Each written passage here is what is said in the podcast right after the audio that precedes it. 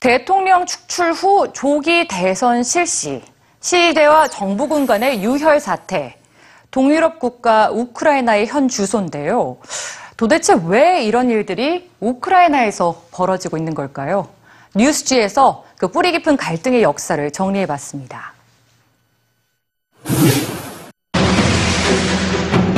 인구 4,500만 명의 동유럽 국가 우크라이나. 유럽에서 가장 넓은 영토를 자랑하는 이 나라가 최근 러시아와 충돌하면서 유럽의 새로운 화약고로 떠올랐는데요.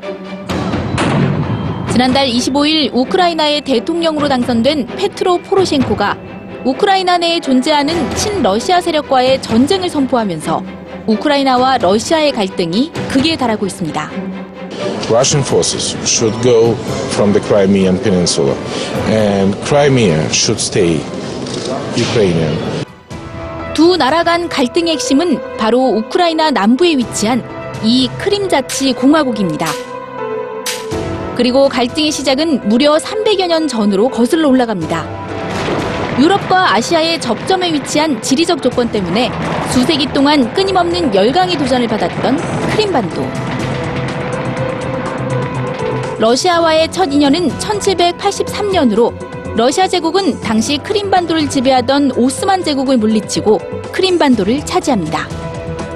하지만 1954년 소련의 당서기장이었던 후르시초프가 소비에트 연방에 속해 있던 우크라이나에 크림반도를 선물하면서 크림공화국의 운명은 이제 우크라이나로 넘어가게 되는데요.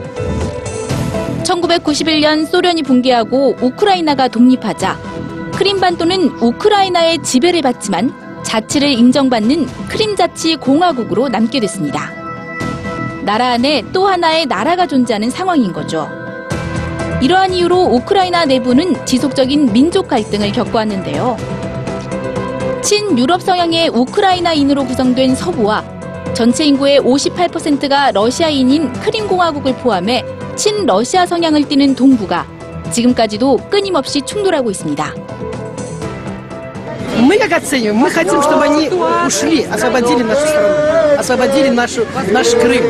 Мы за мир, нам война не нужна. Поэтому мы хотим соединения с Россией. Вот. Мы благодарны это будем, если Россия нам поможет. 그러던 지난 2월 동부와 서부에 쌓였던 갈등이 폭발합니다.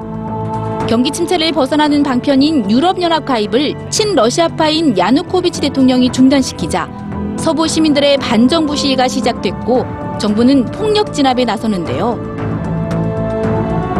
심각한 유혈 사태가 지속되자 크림공화국은 급기야 독립을 주장하게 되고 다시 러시아로 돌아가자는 여론까지 일기 시작합니다. 그러자 러시아는 크림공화국 내 러시아인을 보호한다는 이유로 군대를 파견해 크림반도를 무단으로 장악하는데요. 이로 인해 우크라이나 내부의 갈등은 크림반도를 되찾고자 하는 러시아와 빼앗기지 않으려는 우크라이나 간의 국가 간 분쟁으로 이어지게 됩니다. 결국 크림공화국은 지난 3월 16일 주민투표를 실시했고 무려 95%의 국민들이 러시아와의 합병에 찬성하면서 크림공화국은 다시 러시아에 편입됐습니다. 하지만 미국과 영국 등 국제사회는 러시아의 이런 행보가 국제법 위반이라며 비난하고 있습니다. Uh, it's very important to stress that Russia should not meddle in the affairs of Ukraine.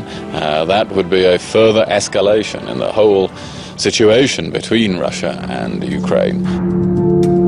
일각에서는 이번 우크라이나 사태가 미국을 중심으로 한 서방 국가와 러시아 간의 신냉전으로 치닫고 있다며 우려를 나타내기도 하는데요. 치열한 영토 분쟁이 벌어지고 있는 우크라이나. 앞으로 그 향방이 주목됩니다.